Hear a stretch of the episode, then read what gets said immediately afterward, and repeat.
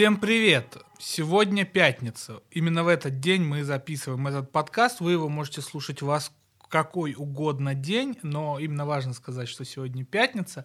Меня зовут Сергей Простаков, и у нас сегодня очень важный и очень интересный герой подкаста «Сегодня Россия выглядит так», а именно Аршак Макичан, координатор российского отделения, или как это правильно Движ... Движение. Движение Fridays for Future, международного климатического движения. Привет, Аршак. Привет, спасибо, что позвали. И почему же важно, что сегодня пятница, с чего мы начали? А важно это потому, что, как вы поняли из названия движения, что вот пятницы для будущего или за будущее, можно по, на русский по-разному этот предлог перевести.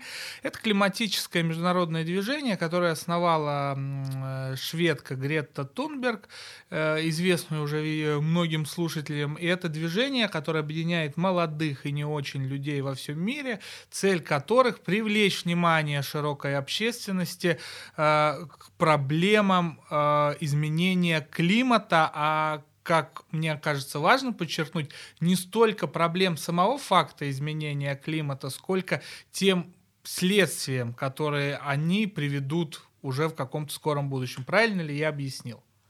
А, ну, в целом, да, и ну, мы это уже называем климатическим кризисом, потому что мы видим, что все больше катастроф случается, и как ну, ученые говорят, что климатический кризис происходит из-за антропогенного фактора, то есть влияния человека на природу. И получается, что мы в этом виноваты, и нам надо искать какие-то решения, чтобы понижать выбросы, и в итоге предотвратить катастрофу, потому что, ну, сейчас мы видим, что становится все больше природных бедствий. Мы это не можем остановить, но мы можем предотвратить самое худшее.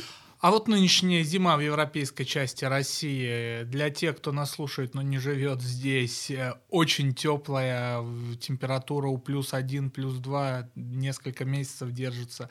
Это та самая климатическая катастрофа, первая весточка? А, это не климатическая катастрофа, но это последствия изменения климата. Если бы даже у нас была очень холодная зима, можно было бы этому не удивляться, потому что э, температура повышается на глобальном уровне, и ледники тают, и, собственно говоря, в некоторых местах сейчас а, холоднее, чем должно быть. А, и поэтому, ну, то есть не надо связывать погоду и климат, хотя это и связанные вещи. Просто надо слушать ученых и читать научные статьи, пытаться разбираться в этой а, теме. Ну, но да, конечно, вот то, что у нас была очень теплая зима, это последствия изменения климата, и это может привести, например, к тому, что у нас летом будет больше пожаров и будут, ну, проблемы с урожаями и многим другим бедствиям. То есть само то, что у нас погода теплая, это, это нормально, ну, я рад этому, но то, что из-за этого там будет больше лесных пожаров, а будут гибнуть урожай, и природа просто не успевает адаптироваться к таким быстрым изменениям, вот в этом-то и проблема. А, Аршак, а ты пришел с пикета пятничного к нам на запись в студию. Это какая, какой уже по счету пикет был? А, я выхожу уже 46 недель. Я пропустил одну пятницу, когда я вернулся из э, Мадрида с конференцией по климату. И, ну, я пропустил, потому что у меня был суд, и меня арестовали. А сегодня была 46-я неделя, и люди сейчас пока еще стоят на Пушкинской площади, потому что, ну, уже, ну, не я один выхожу в России. Сегодня пикеты прошли, наверное, в разных городах России. И вот на Пушкинской площади ребята еще стоят. И вот здесь очень интересно, да? Расскажи, пожалуйста, как это произошло в начале прошлого года? Почему ты, твои там единомышленники стали выходить в эти пикеты именно в начале 2019 года? Ну, для меня это еще началось немного раньше. Я прочитал про Грету Тунберг. А, я до этого не, не разбирался в этой теме, я прочитал, что она выходит за климат. В принципе, я видел, что происходит много плохого в плане экологии, ну, загрязнение воздуха, пластик и прочее. Но, как оказалось, проблемы есть еще на глобальном каком-то уровне, и это довольно сложная проблема, и поэтому после того, как я узнал про пикеты Греты Тунберг, а, я начал читать про эту тему разные научные статьи, пытаться разбираться в этой теме, и, к сожалению, тогда статей на эту тему в России практически не было. Мне приходилось это читать на английском и учить английский. И вот потом постепенно я начал понимать, насколько это серьезно, а, и просто ты читаешь про то, что происходят огромные митинги в Европе, и ты понимаешь, что это странно, что в России ничего не происходит.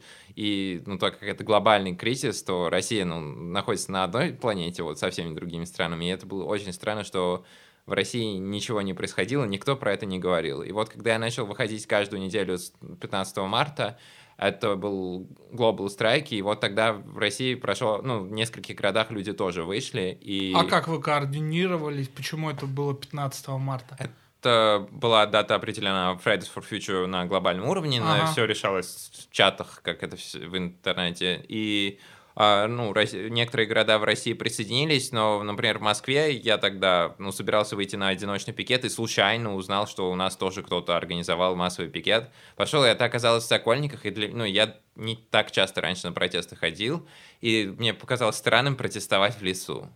Ну просто стоишь там, деревья, никто не видит, и смысла никакого Для нет. не жителей Москвы поясню, в Москве так называемый гайд-парк, где можно митинговать, разрешенный в парке Сокольники. И вот после этого я начал выходить каждую пятницу на Пушкинской площади, э, потому что, ну, я там рядом учился в консерватории, и это хорошее место, где много прохожих. Я понимал, что э, если я начну выходить там а, администрации президента или еще где-то я не смогу повлиять на политиков, но так как климатический кризис касается каждого, я начал выходить на Пушкинские площади, где проходит много людей, и пытаться как-то ну, взаимодействовать с людьми. А, и, ну и расскажи, вот весна 2019 года, ты выходишь. Ты выходишь в одиночестве туда или уже кто-то есть из твоих э, знакомых, кто вместе тебя поддерживает, прохожие, что подходили, говорили, полиция, которая там дежурит? А, на Пушкинской площади ну, я выходил много недель один, больше 10 недель. После вот 15 марта в основном выходил я каждую неделю, более, более 10 недель до там 24 мая, когда был второй Global Strike. А, прохожие не очень понимали, почему я там стою, и приходилось, ну, объяснять кому-то, ну, там много странных и глупых вопросов было. И вот если вот сравнивать отношение людей к этой тематике тогда и сейчас, то разница огромная, несмотря на то, что у нас не так много людей выходит на протесты в России. И, ну, с полицией, как ни странно, первые шесть недель ко мне не подходили. Полиция, ну, видимо, они думали, что я какой-то сумасшедший, ну, мальчик с ума сошел по непонятной теме выходит.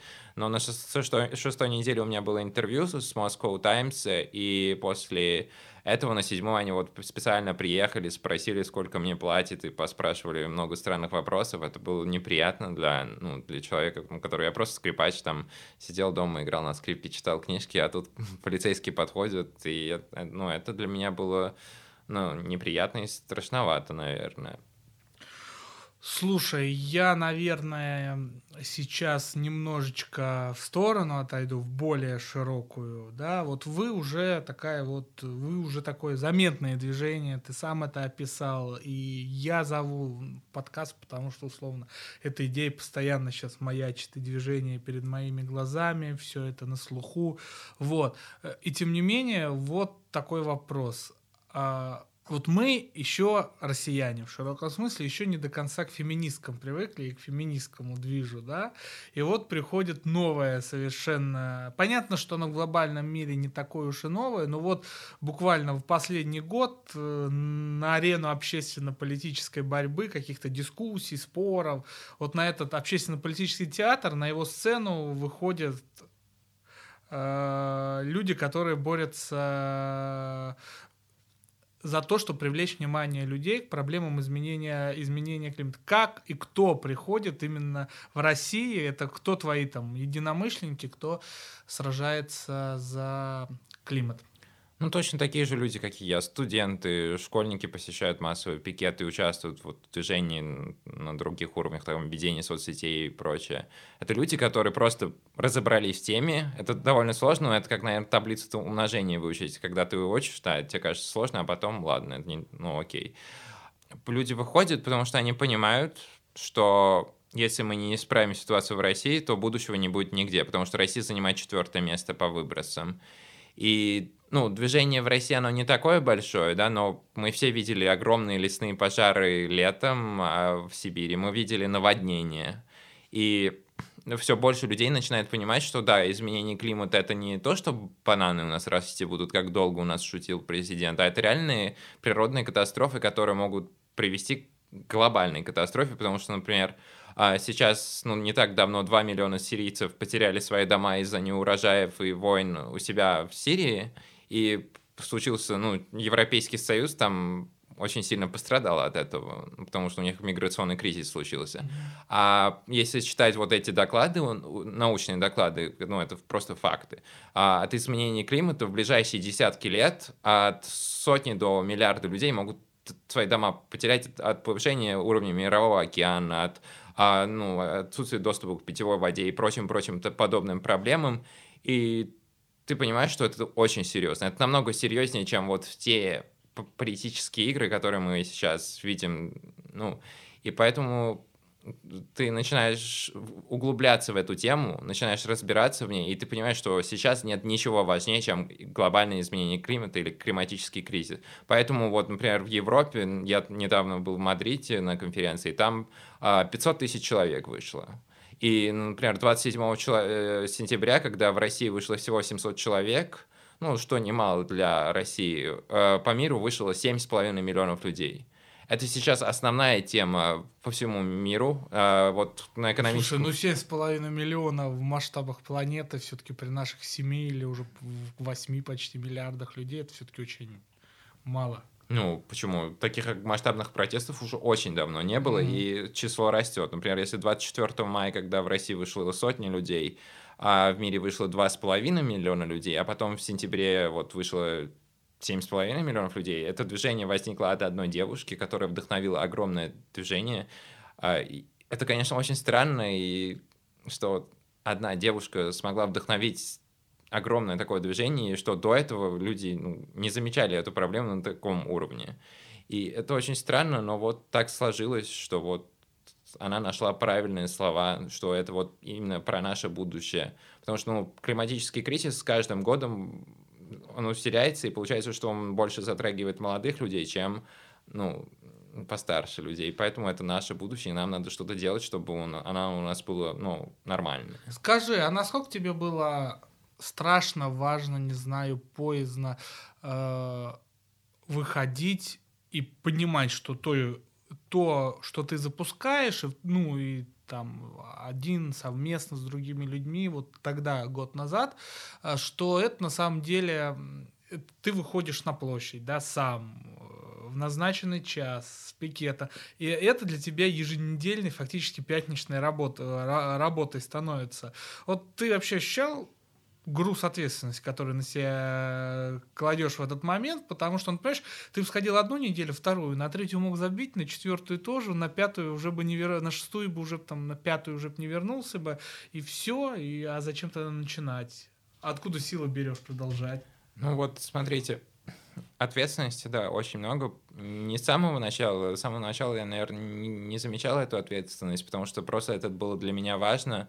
И, ну, это был какой-то выход из депрессии, когда ты читаешь про это много на английском и, ну, и понимаешь, насколько это важно, и, и тебе хочется поделиться, поговорить про это, но тебе не с кем поговорить про это, потому что никто не понимает эту тему, и поэтому приходится, ну и семья не очень понимала. И приходится искать какой-то доступ к более широкому кругу людей, а пикеты — это отличный ну, способ взаимодействовать вот, с общественностью. А были такие кейсы, что вот ты стоял, к тебе кто-то подошел познакомиться, а за что вы тут стоите, а потом этот человек, условно, через неделю тоже приходил на эти пикеты? Ну, да, конечно. И когда у нас были пикеты 27 сентября, у нас в Москве не согласовали массовые пикеты, и у нас люди просто присоединялись, когда там у нас очередь была. И очень часто происходит там, я знакомлюсь с людьми, и потом мы координируемся, добавляем чаты и прочее, и эти люди уже начинают выходить чаще. Аршак, а смотри, в одном из твоих интервью я прочитал очень, это, очень крутую фразу. Очень крутую фразу, она мне безумно понравилась я не Навальный, за мной стоит не 500 тысяч россиян, а вся планета. А, у тебя какие-то попытки, я не знаю, что тебе нужно с кем-то координироваться или как-то это вливаться в более э, известное большое движение, там присоединяться к каким-то митингам, которые существуют, не возникало? Смотрите, я э, выходил на московский, Мгм. и в целом я считаю, что это все очень важно, что делают другие общественные, ну, Мгм. скажем так, политики, а не политики. А, Но вот сама климатическая повестка мы стараемся делать нейтральной политически, чтобы объединять всех людей вот под наукой. То есть н- там какие-то левацкие профсоюзы пытались сделать движение левым и так далее, но это неправильно. Мы пытаемся объединять людей под научными фактами, и ну так мы можем достичь, ну, ну это будет более эффективно. Есть разные политические движения, они прекрасны, но вот внутри движения Fridays for Future мы стараемся быть нейтральными и а, объединять людей под повесткой, самой важной повесткой. И все вот эти там политические дрязги и прочее, прочее, это, конечно, здорово, интересно, важно, но если у нас нет будущего, то это все будет бессмысленно. Слушай, а как вот ты очень много раз ссылался на чатики, на координате, на координацию чатики? Скажи, у Fridays for Future есть какой-нибудь э, огромный международный чат, где это все координируется как-то, или вы э, это все автономно? А, У Fridays for Future есть международные чаты, но они просто там для общения, определения дат глобал страйков, когда следующие ну, даты, когда все страны выйдут, и это, ну, а так это низовое движение, и страны, города сами за себя принимают решения, у нас нет лидеров, ничего, и, ну, все мы принимаем решения за себя и делаем то, что считаем правильным, потому что в каждой стране разные реалии, это невозможно так сказать кому-то что-то делать, и все. И поэтому это эффективно, потому что у нас есть способ коммуницировать, у нас есть интернет, твиттер, фейсбук и телеграм, все что угодно, и это не так сложно делается. Выходить каждую пятницу, ну, это и особо и координировать не нужно, там, назначать даты или еще что-то. То Ты просто выходишь. Окей, ну я, я и другие, наверное, слушатели нашего подкаста будем за, это, за этим наблюдать. Интересно, куда это все уйдет, потому что в России все-таки есть некое свойство, что любая движуха медленно всегда скатывается в некие, не знаю, авторитарные, к авторитарным тенденциям подходит, когда кто-то в сильной ру- руке, руке все это держит. Вот, поэтому не то чтобы я, я рад, что так происходит, но будем наблюдать, да. Удастся ли вам продержаться на таких принци- принципах или нет.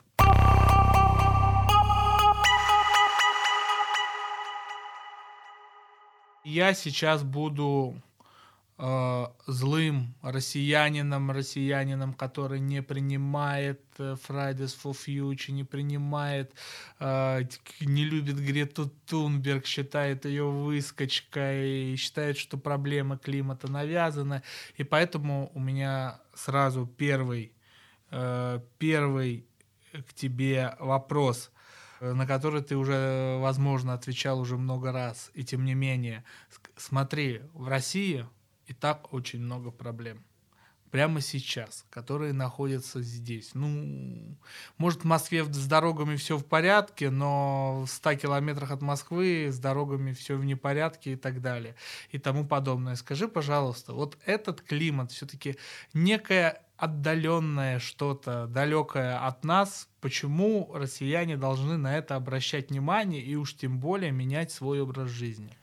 А, Климат это не, дало- э, что-то далекое, климат имеет отношение ко всем экологическим проблемам, то есть загрязнение воздуха, там те же мусорные проблемы, а, и в целом все экологические проблемы имеют отношение к климату. И то есть, что у нас люди чаще болеют гриппом в Москве, потому что у нас загрязнен воздух, там Красноярске объявляют черное небо и все прочее, прочее, это как-то связано с климатом. Просто климат это все объединяет, и поэтому, ну, сейчас, например, если от политических репрессий, там, наверное, сколько человек, 100 человек в год умирает, то, наверное, от ну, плохого воздуха или загрязнения природы в России намного больше умирает. Я просто читал статистики, там цифры совсем другого масштаба. И если мы сейчас не будем что-то делать с климатическим кризисом, то будут проблемы с доступом к питьевой воде, а, с неурожаями, там миграция, там тоже там с- с 10-20 миллионов людей из других более бедных стран приедет, а, то наш образ жизни, который мы сейчас ведем, нам покажется раем. И поэтому все, конечно же, относительно. У нас есть очень много сложных проблем, которые нужно решать. Но закрывать глаза на такую глобальную, очень важную проблему, которую очень многие сравнивают со Второй мировой войной, ну, то есть это имеет отношение ко всем странам, и если мы не начинаем решать а, климатический кризис и объединяться с всеми странами, чтобы его решить, а, то это, ну, получается, что нам придется закрывать границы, объявлять фашистские режимы и там расстреливать на границах людей, чтобы они там не приезжали к нам. Но это не самое лучшее будущее. И то есть еще и вымирание сотен тысяч видов животных. И ну и России тоже много людей сами дома потеряют и не урожай и прочее, поэтому не знаю, мне кажется, это очень важно. А, Аршак, а вот я в одной из научных публикаций, действительно научных, прочитал интересный факт, а, что э, во многом изменение климата рост доли углекислого газа в атмосфере, да, во многом связан не только с промышленной деятельностью там, человека, да, ну, тоже с ней, но другая причина, да, из-за вырубки, уменьшения лесного покрова, что становится меньше э, участков на земле, которые глобально вырабатывают кислород, да, вот и дальше там приводился такой аргумент, что во многом это связано с тем, особенно там в, в Амазонке, да, там в Индии, э, где большие массивы джунглей вырубают для того, чтобы пасти скот, производить мясо, да, производить мясо. И вот я когда это прочитал, ну и там типа довод в конце статьи был такой, что вот, что все, кто когда-либо был вегетарианцем или веганом, вносил свою лепту в то, чтобы люди э, постепенно отказались от мяса, и когда мы сократим мясное производство, которое большую часть сельского хозяйства занимает, то тогда будет и больше лесов. И, следовательно, во многом будет решена проблема углекислого газа. Я такой подумал, когда это прочитал, Блин, ну ведь это же, как это, россияне не так мясо-то не доедают по объемам, которые могли бы есть, словно человек там на Западе ест, мясо у нас гораздо меньше потребляется. Вот да, действительно, россиянам нужно, мы бедная страна, и нам при этом ради изменения климата, нам, не самой богатой при этом России, и среднестатистическому россиянину придется менять свои привычки ради изменения климата. А, ну, вообще, я до того, как стал климатическим активистом, я был вегетарианцем, потом стал веганом, и в целом, да, рас... переход на растительную пищу поможет а, бороться нам с изменениями климата, это очень сильно влияет а, на это. А, но это не единственные проблемы. На изменение климата влияет практически весь человеческий образ жизни, и нам нужно понижать потребление. Ну, то есть, например, я не знаю, я живу в Москве и вижу вот а, это культ потребления, одноразовые пластиковые стаканчики, там э, покупают себе постоянно одежду, ну, ну, мы покупаем не только то, что нам действительно нужно, но мы покупаем что очень лиш, лишнее. Просто нам нравится покупать. Но ресурсы Земли ограничены, и если человечество, продолжит потреблять такими темпами, то ну, даже без изменений климата а в итоге мы придем к каким-то огромным проблемам, потому что мы сейчас потребляем намного больше, чем Земля может восстановить. И поэтому а, ну, эти вопросы нужно как-то решать, и почему бы там не начать отказываться от мяса и переходить на вегетарианскую или веганскую пищу, потому что ну, я перешел и нашел альтернативу и мясу, и другим вещ вещам, которые я до этого вот потреблял, и себя нормально чувствую. Не, ну у меня скорее вопрос был в том, то, что люди и так как бы не доедают в России, очень сильно пищу забивает углеводами, у нас большинство этих углеводов э, растительного типа происхождения, да, там картошка. Ну, я согласен с этим. Макароны, но... Бедность вот в стране — это ужасно, но Россия — это не бедная страна. Россия — одна из самых богатейших стран, у нас есть все. Ну, страна-то богатейшая, а ну, население не самое. И поэтому... У нас огромный социальный разрыв и так далее. То есть я объясню, почему мне хочется с тобой вот здесь, почему мне здесь хочется с тобой даже как-то поспорить. Вот потому что я сам вырос в деревне, да, там под Курском и все такое. И колбасу, кроме шуток, вот кроме шуток, да, я говорю, видел только по праздникам праздникам. Э, питались там натуральным хозяйством. Так вот, я всю жизнь э, питал там долгое время, там детство, все, у меня была картошка и капуста своя на столе. И у меня настолько это ассоциируется с небогатством, с бедностью. И у кучи людей именно такой урезанный рацион, где нету стейка вот этого, где нету колбасы какой-то, где нету вот этих, тем более, когда ты не можешь там идти и купить там кофе себе попить в этом стаканчике и так далее. Это в России просто ментально у многих ассоциируется именно с тем, что ты не возвращаешься не типа неосознанный выбор начинаешь делать, а что тебя заставляет отказаться от удобств, которых еще недавно, условно, даже у твоих родителей еще не было, что, например, вот пластиковые пакеты, ходить со своей этой авоськой. Я, я в целом с тобой согласен, и поэтому климатические активисты очень часто поднимают тему социальной справедливости, и, ну, например, Москва — это очень богатый город, и мы себе можем позволить начать снижать выбросы и, и ну, переходить на, например, веганскую или вегетарианскую пищу, потому что у нас есть альтернативы, есть веганские кафе, вегетарианские кафе, где ты за практически те же деньги. Инфраструктура уже готова. Ну, плюс-минус. Э, да. Если сравнивать с Берлином, то у нас все плохо, да. Но и то же самое надо делать а, в других маленьких городах, и поэтому мы сейчас выходим на пикет и требуем правительства начать действовать. Потому что у правительства есть деньги, а это то, чем должно заниматься правительство, и, ну, кроме этого, нам нужно и начать переходить на возобновляемые источники энергии, потому что все понимают, что ископаемые источники энергии, они, во-первых, ограничены, и, во-вторых, весь мир решил от них отказаться. Через какое-то время цены на нефть просто рухнут, и нам ее не будет, будет невыгодно добывать, и у нас не будет доступа вообще к никакой энергии и прочего. И поэтому нужно сейчас делать то, что делают другие страны. Ну, потому что, во-первых, ископаемые источники энергии, с одной стороны, а, убивают наше будущее, и мы в России продолжаем все еще вкладывать а, наши деньги, потому что субсидирует государство ископаемые источники энергии, и в итоге это и убивает наше будущее, они на этом зарабатывают. Но я не уверен, что до россиян эти деньги вообще хоть как-то доходят.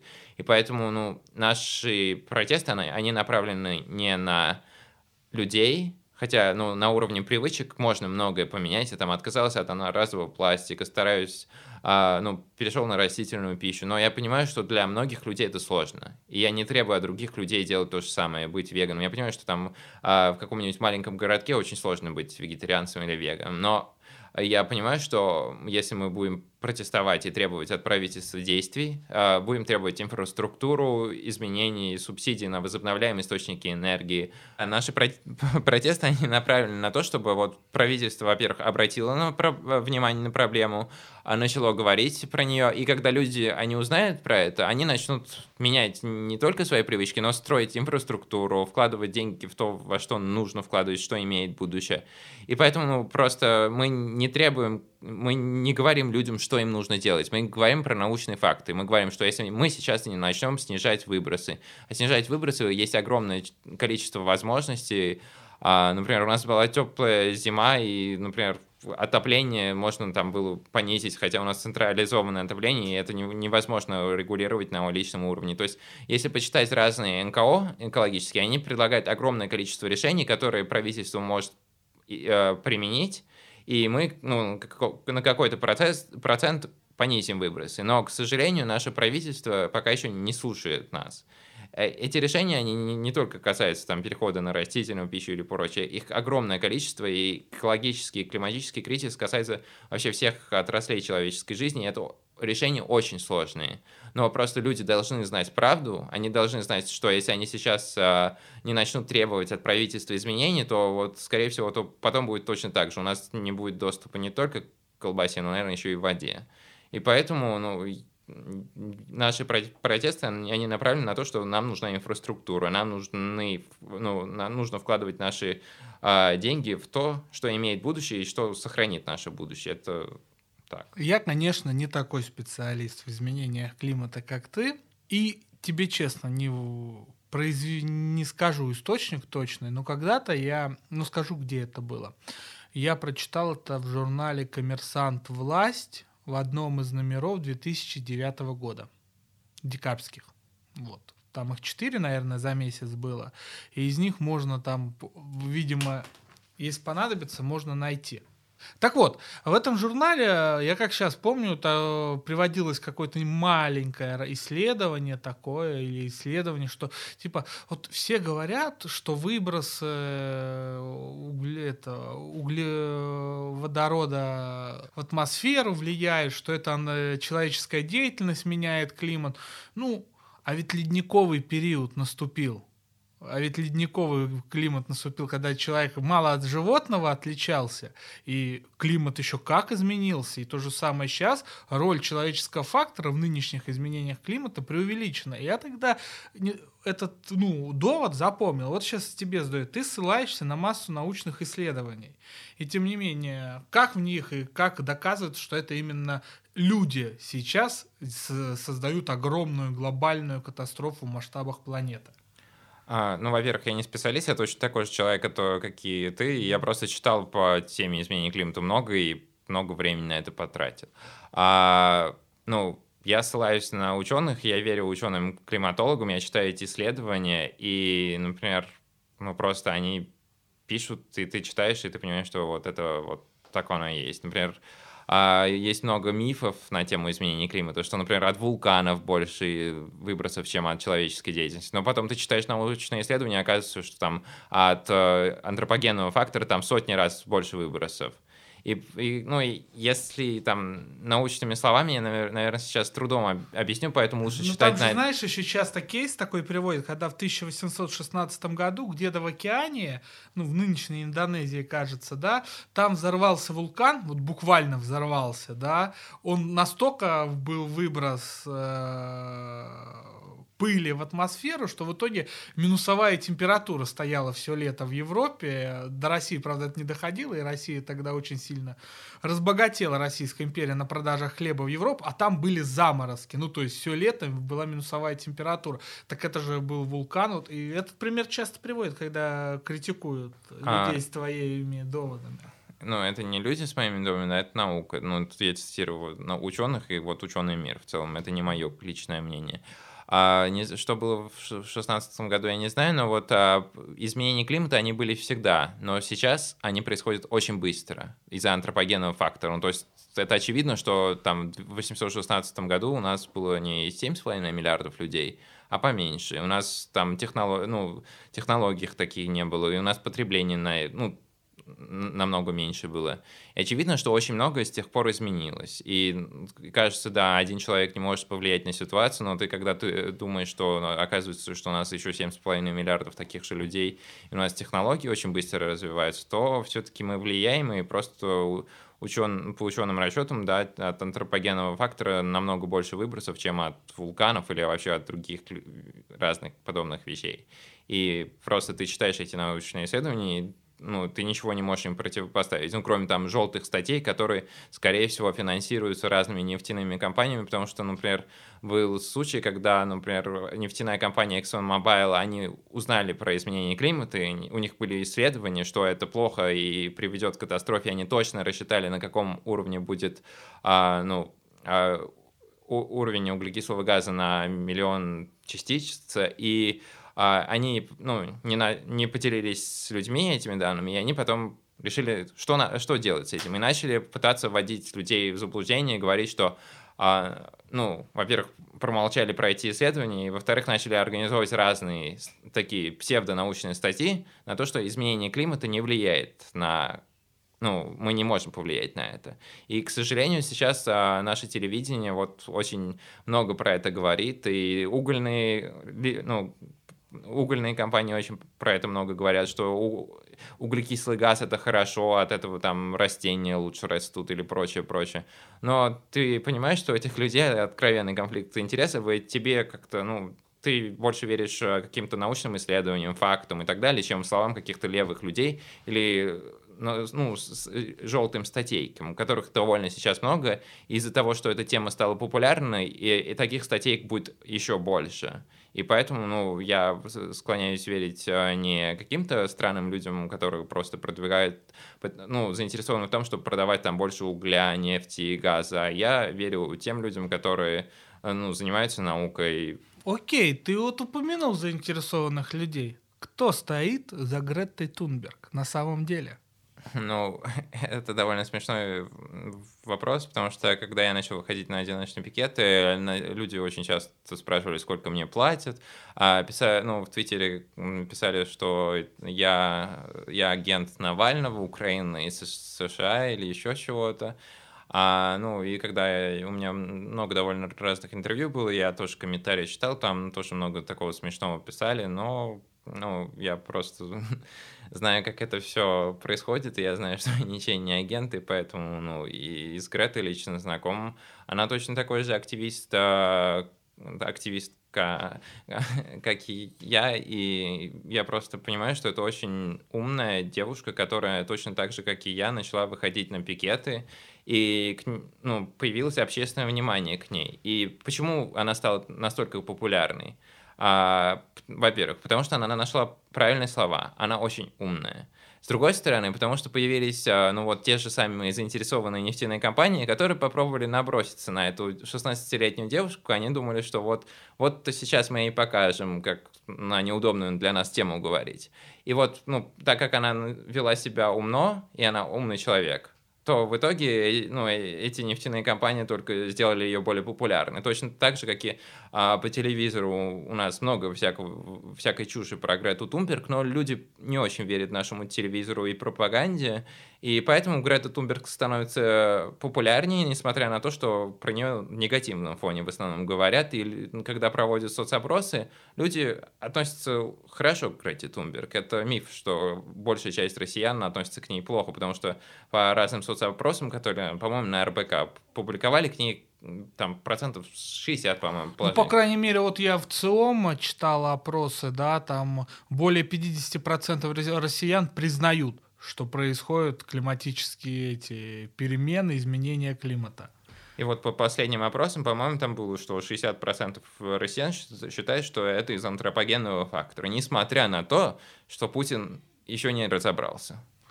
А, действительно, и тем не менее, вот э, стоите в пикетах, каждую пятницу привлекаете общественность э, к этому проблеме климатической. И, тем не менее, знаешь, Ленин, кажется, когда-то сказал, по крайней мере, ему эту фразу приписывают в тех источниках, в которых я ее встречал, «Партия без денег, горстка кухонных мечтателей». А, нет ощущения, что все-таки из-за того, что весь мир до сих пор принадлежит вот э, тем самым нефтяным компаниям, и в широком смысле огромным и корпорациям, заинтересованным в увеличении собственной прибыли, а вы идеалисты такие, ваша борьба, конечно, яркая и светлая, но она все равно не победит никакое огромное бабло. А, ну, По, и, в общем-то, может быть, и правы ученые, и правы и вы, но пока вот катастрофа не начнется, потом будете кричать, мы вас предупреждали. А, ну, прикол в том, что катастрофа уже началась, и вот недавно были огромные пожары в Австралии, когда погибло более миллиарда животных, и, ну, я не знаю, успеем ли мы спасти нашу планету или нет, я надеюсь, что у нас получится. Не планета, а наше будущее, потому что планета, скорее всего, выживет. А, но сейчас, ну, эти богатые люди, которые раньше вкладывали ископаемые источники энергии, я недавно прочитал, что какой-то огромный там фонд э, на 7 триллионов э, долларов а, решил Э, снять свои деньги из ископаемых источников энергии, ну, в основном из угля. А, потому что они понимают, что это становится непопулярно, люди начинают читать больше научных статей и понимать, что это убивает их будущее, и они понимают, что если они сейчас не начнут вкладывать возобновляемые источники энергии, а рынок, который растет сейчас, потому что это решение проблем, а они понимают, что они просто потеряют свои деньги. Поэтому, если вы не верите там активистам, если вы не верите ученым, то посмотрите, вот куда сейчас а, вкладывают свои деньги вот эти фонды, потому что, ну, они просто не хотят их терять. И точно так же, например, а, не только эти, а, ну, любые корпорации, они потеряют свои деньги, если они не начнут вкладывать в это свои деньги. И точно так же, например, страховые компании. Они больше не хотят ну, им будет невыгодно страховать дома, которые может там затопить через неделю из-за изменения климата. И поэтому все эти корпорации, они сейчас начнут быстро довольно переделывать свои модели и, и свои деньги вкладывать э, ну, в разумные проекты. К сожалению, в России у нас все немного медленно развивается, у нас довольно странная модель управления Россией. У нас там государственные компании, там а, сидят люди, которые не знают, что такое интернет, и, к сожалению, до них а, вот все это доходит немного позже, и поэтому вот ну, общественное давление в России очень важно, потому что если мы не начнем сейчас это делать, то ну, надежды особой на то, что вот, да, этих людей, которые там сидят на верхушках, ну, может не дойти, что и сейчас они там не, не только а, наши деньги крадут, но и еще и вкладывают их, их не туда.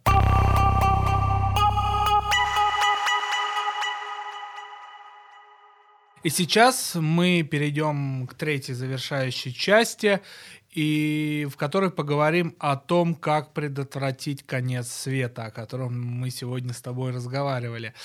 А когда он, кстати, наступит, конец света? А, ну, мне кажется, конца света не будет, а но вот, ну и планета, скорее всего, выживет, но вот у человечества в целом а, будут проблемы большие. А, ну, вот ну, в докладе МГИК, это международный доклад, там ученые со всех стран участвуют, и он основывается на научных статьях. А, берут дату 50-й год, э, как, ну, у нас есть шанс, что мы должны там до 30-го года понизить выбросы на 50% и до 50-го года выйти на, а, ну, на carbon neutral, когда у нас выбросы равны тому, что леса поглощают и прочее подобное. Но э, ну, эти, эти ученые, они пытаются рассчитать все, что могут. Но, но эти исследования, они не идеальные, и они не могут просчитать все, и сейчас, к сожалению, все развивается намного быстрее. То есть, если Грет, ну, Грета в своей речи говорила там про 8 лет, э, и про бюджет, э, э, который нам еще остался, там, не помню, 400 гигатон, то ли еще что-то, и мы там каждый год выбросы на уровне 40 гигатон, а, то сейчас это все намного быстрее развивается, и не очень понятно, ну, сколько у нас лет осталось до того, как мы сможем предотвратить какую-то катастрофу. Но если мы не начнем действовать сейчас, а, то просто будет еще хуже. Ну, и чем быстрее мы начнем действовать, тем будет лучше в будущем. И просто, ну, то есть Проблемы у нас будут в любом случае. Окей, человек дослушал до этого места. Ты его убедил. Он живет в простом российском стандартном городе 100-тысячнике с панельными домами. Всю жизнь там рос, э, работает там кем-то. Как он может на своем частном личном уровне повлиять на Э, побороться за недопущение вот этой большой катастрофы глобальной, о которой ты говоришь?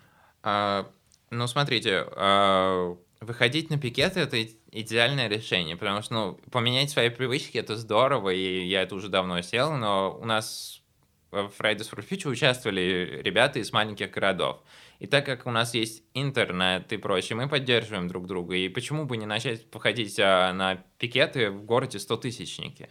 А 100 тысяч — это огромное число людей. Например, ну, в Европе, например, огромное количество очень крутых городов, по 100, где живет, ну, там, 50-100 тысяч человек. И если в вашем городе живет ну, не так много людей, это не значит, что это плохой город. Вы из вашего города можете сделать ну, что-то очень классное, и у вас ну, много возможностей. Просто надо читать научные статьи, понимать, э, ну, что нужно развивать, э, что будет в будущем актуально. И просто уже учитывая все это, пытаться что-то делать. То есть я сейчас разобрался в этой теме, я понимаю, там, что вегетарианские, веганские кафешки — это круто, и в будущем это будет популярно. Я понимаю, что возобновляемые источники энергии — это круто, если бы я был каким-нибудь там миллионером, я бы сейчас пытался вкладывать деньги в это.